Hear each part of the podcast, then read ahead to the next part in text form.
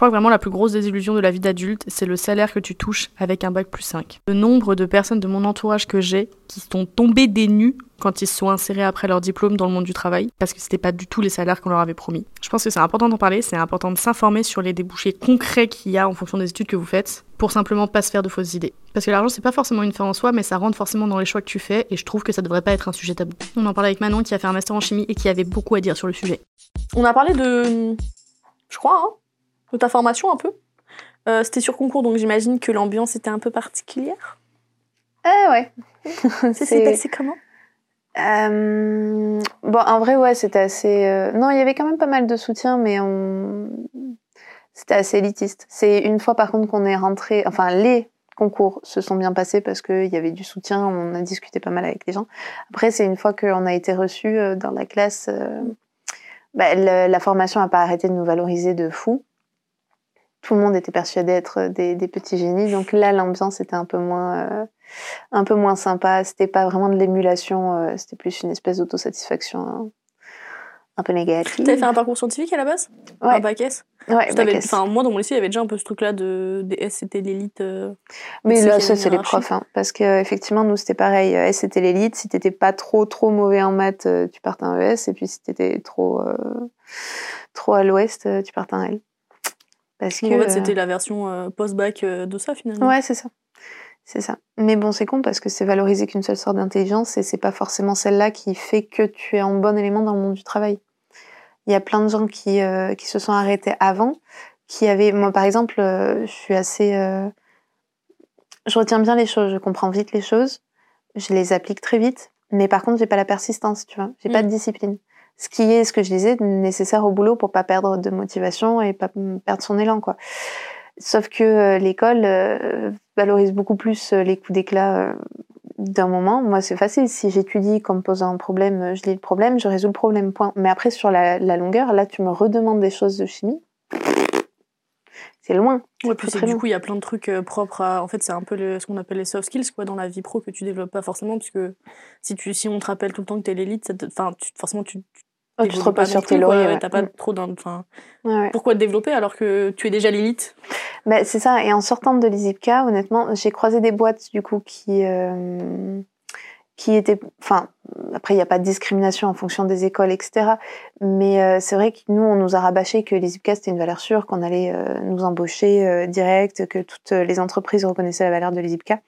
Et en fait, euh, en arrivant dans le monde du travail, c'est faux. Enfin, on est assez mélangé. euh, Il y a des gens qui viennent euh, de, de tous les horizons. Il y a des gens qui venaient euh, de la formulation euh, peinture, béton, essence, tu vois, ou qui venaient même pas de la formulation, mais qui avaient un master de chimie. Donc, euh, il y a des écoles qui forment. Faut pas s'arrêter sur le diplôme, quoi. Il y en a qui sont plus prestigieux d'autres, effectivement, mais euh, mais je pense pas que ce soit ça qui fasse euh, ton succès dans le monde du travail. Non, Parce qu'en plus, c'était une école payante, du coup, j'imagine. Bah, payante pour les entreprises, vu qu'on était en alternance. oui, bah oui. Ouais. ouais. Mais par contre, on était la seule formation en alternance. Le reste, c'était des formations payantes, et très chères, effectivement. Tout ce qui était market, il y en avait une en alternance aussi.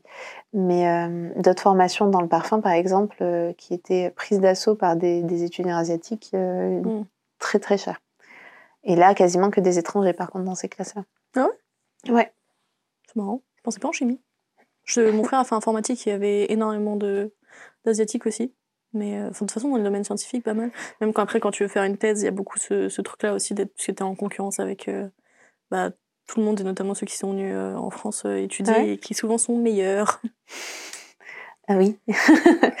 ouais. Mais non, mais c'est vrai que c'est le cas. hein. En plus, la Chine, elle, on est très connu en Chine pour être bon euh, en, par- en parfum, dans le monde entier pour être bon en parfum. Et du coup, il y a beaucoup cet idéal de euh, je vais étudier le parfum en Mm. France. C'était euh, notamment pour les formations parfum, en fait, qui étaient euh, très payantes et prises d'assaut. Franchement, là, ils ont. Il y a des trucs Mhm. sur. Tu t'en parlais un peu tout à l'heure, des, des, entre le discours que les écoles avaient et la réalité que tu as vue sur la vie professionnelle. Est-ce qu'il y a des choses qui t'ont marqué, des gros écarts que tu as observés? Le salaire. Ah ouais? Ouais. ouais, ouais. Avec un master de chimie, euh, l'école nous disait que, euh, que sur le marché du travail, on pourrait arriver euh, à 40K en début de carrière, finir, enfin, vite évoluer, etc. On parlait assez facilement de 55K de Brut, du coup. brut, ouais. Ça nous paraissait pas euh, fou, tu vois. Et en fait, euh, dans le monde du travail, j'ai jamais été payée à plus de 30 k. Bon après, euh, c'était souvent parce que c'était des CDD, etc. Mais même mes amies qui bossent qui bossent en CDI, elles ont obtenu leurs 35 k avec difficulté, quoi. Et ça faisait quatre ans que ça fait quatre ans qu'elles bossent dans la boîte. Ah ouais. Ouais, au niveau du, du salaire. Il y a un gros différentiel quand même, on parle de plus de 10 000 euros. Ouais. euh, Ouais, ouais. Mais euh, bon, après, ça, c'est un problème euh, national. hein. C'est vrai qu'on Mm. soupait euh, les gens qui sont euh, souvent en plus surdiplômés parce que, pareil, quand je suis arrivée dans le monde du travail, j'ai un master. Donc, je cherchais un poste de chef de projet. Et en fait, quasiment tout le temps, j'étais embauchée en tant que technicienne. Voire technicienne euh, un peu euh, sup avec des responsabilités, qui gère ses propres formules, etc. Mais comme je te disais, certaines boîtes ont euh, une, une organisation très hiérarchique. où En fait, c'est la chef de projet qui est dans un bureau, qui crée les formules sur l'ordinateur, la technicienne qui les réalise en laboratoire. Et il y a une communication effectivement Mm. entre les deux qui fait que, en tant que technicienne, tu peux proposer telle ou telle idée, mais ça reste quand même pas ton projet à toi. Hum, Moi, j'ai eu la chance d'être dans des labos avec un master de chimie. C'est extrêmement frustrant du coup quand tu t'as pas la main sur ta formule. Mais euh, j'ai eu la chance d'être dans des labos où euh, j'étais embauchée en tant que technici- technicienne, pardon, mais je gérais, euh, enfin, je gérais mon temps, mes formules, mon organisation comme euh, comme je le voulais quoi. Parce qu'à la base, euh, technicienne, c'est quelque chose qui est accessible avec un bac plus 2, plus 3. euh, Ouais. ou- C'est ça, Ok, donc bac plus 2, bac plus 3, mais en fait, tu te retrouvais même avec un master à faire. euh, c'est ça. Mais ça, comme dans tous les, malheureusement, comme dans toutes les filières. hein. ouais, Les bac plus 5, c'est l'équivalent d'un bac plus 3. Et comme le marché du travail est complètement bouché, ils se permettent du coup de, bah, de sous-payer, de prendre des gens surdiplômés pour des postes qui leur correspondent pas. Parce que du coup, euh, pour, pour le poste de chef de projet, qu'est-ce qui te manquait? C'était, Ils voulaient quelqu'un qui avait déjà de l'expérience? Souvent, ils cherchaient des gens qui avaient de l'expérience et après, en soi, on est quand même très nombreux. C'est, enfin, il y a tout, toute cette image qui est euh, cultivée autour de la cosmétique, du luxe et, de cette espèce de côté vraiment initié euh, qui, euh, qui était très présente. Donc, tu as beaucoup d'écoles en fait qui forment pour te spécialiser là-dedans. Alors qu'il n'y a pas tant de postes que ça. Donc on est beaucoup, il y a beaucoup de compétition, on est beaucoup sur le marché du travail. Euh, on se connaît tous parce que c'est un petit milieu, donc ça, ça, enfin, ça se passe souvent d'amitié en amitié, entre Mm. guillemets. hein. C'est pas non plus des. Mais c'est de. Comment on appelle ça De la cooptation Assez souvent. Euh, Oui, donc, Donc, vu qu'il y a plein de gens, assez logiquement, tu te retrouves à avoir un salaire qui n'est pas celui qui a été promis, puisque de toute façon, c'est ça. si toi tu l'acceptes pas, quelqu'un d'autre le fera. Quoi. C'est ça. Et du coup, j'ai quand même beaucoup aimé mon alternance spécialisée en cosmétique parce que j'ai appris des choses euh, que j'aurais pas apprises dans un master de chimie classique, mais je me suis quand même enfermée, spécialisée dans la cosmétique, alors que si j'avais fait un master de chimie plus généraliste, j'aurais pu partir dans la formulation des peintures, du béton, de l'essence. Bon, ça correspondait pas à mes valeurs, mais euh, Mm. mais la peinture, pourquoi pas tu vois. Alors que là, euh, là, c'était assez bloquant parce que j'avais, je m'étais trop spécialisée du coup. Mm. Non, voilà. Dans un secteur où il y avait beaucoup de, de demandes. Quoi. De, voilà. Après, du coup, comme il y a beaucoup de demandes, si tu fais un master généraliste alors que tu sais que tu veux faire de la cosmétique, Ouais, tu peux pas trop non plus. non, voilà. ouais, ouais, effectivement. Mais si jamais tu es ouvert au reste ou que tu te rends compte dans le monde du travail que ça te plaît pas tant que ça, tu peux pas non plus en sortir parce que Mm. bah, du coup, c'est là où c'est un peu compliqué et où faut bien réfléchir en amont. Quoi. L'ambiance en labo, t'as aimé? Bon, L'ambiance d'une manière générale, d'ailleurs, dans les structures dans lesquelles t'as bossé? Euh, bah, comme on disait tout à l'heure, euh, mon expérience en Suisse a été vraiment ultra différente de, des françaises. Les françaises, euh, ça dépend. Honnêtement, il y a des boîtes euh, où ça se passe très bien. Plus petite est la boîte, j'ai l'impression, et quand même mieux ça se passe. Mais il y a des labos sur Paris où l'ambiance est quand même très vieille France. Le- le- la hiérarchie est très, très euh, verticale. Mm. Et, euh, et on est un milieu, alors c'est horrible à dire, mais on est un milieu extrêmement féminin. Mais euh, on n'a pas non plus les armes pour se soutenir en tant que femme. Il y a tellement de compétitions euh, que bah, on, fait, on fait comme on peut. Beaucoup de femmes sont éduquées pour, et on leur donne comme arme des. Enfin, il y a beaucoup de ragots et de mesquinerie, quoi. Malheureusement. Parce que même dans la, une fois que t'es dans la vie pro, du coup, il y a toujours ce truc de compétition qui reste. Ah ouais. Euh, ouais. Mais après, comme dans d'autres boîtes, comme dans d'autres secteurs. Mais c'est vrai que ça a toujours été ma grosse déception. Tu vois, moi, j'ai fait Quand j'étais au collège, je pensais qu'au lycée, j'allais avec des grands, tu vois. Au lycée, je pensais que l'université, j'allais avec des grands. Université, euh, je pensais que dans le monde du travail, j'allais être avec des gens matures. Euh, non, non, l'être humain est l'être humain. Donc, euh, ça va toujours bitcher, il y aura toujours des ragots. Et malheureusement, c'est vrai qu'en cosmétique, c'est très, ça reste assez superficiel quand même. Ok. Du coup, tu as eu des cas, j'imagine, avec enfin vachement d'hypocrisie dans les rapports que tu as pu avoir, mais est-ce que tu as eu subi ou observé des cas qui étaient, bah, qui étaient carrément du harcèlement? Oui. Et alors, enfin, j'en ai subi. Beaucoup de mes connaissances en ont subi. Des cas de. Alors, des cas, par exemple, d'exclusion totale. De, de euh, j'ai une amie, par exemple, qui son alternance, c'était assez compliqué parce que euh, elle se sentait pas à l'aise, quoi. À chaque fois qu'elle ouvrait la bouche, les gens la regardaient de haut en bas euh, en la jugeant. Il y a quand même ce côté qui fait euh, où on est censé être dans le milieu du luxe, mais sans vraiment l'être. Donc, mm. je pense que ce décalage rend les gens un peu aigris. Plus cette compétition, ça, ça Enfin, vraiment, le, certaines boîtes sont extrêmement nocives. Euh, enfin, j'entends euh, de très mauvaises rumeurs sur des grosses boîtes euh, où c'est quand même très très nocif, où on finit très tard. si on, a le malheur de partir à 17h30 ou à 18h, T'as pris ton après-midi Ouais, c'est ça. C'est vraiment cliché le pire, hein, mais tristement c'est ça. Et ma pote, ouais, c'était ça. C'était, elle se sentait tout le temps en décalage. On ne peut pas trop être différent en fait dans un monde qui est fait. Enfin, c'est triste à dire, mais aujourd'hui, la cosmétique, beaucoup en France, c'est utilisé pour euh, s'uniformiser, tous. Tu vois, faire disparaître nos défauts, tous se ressembler, tous se maquiller de la même façon, être plus joli. On l'utilise pas comme vecteur d'expression.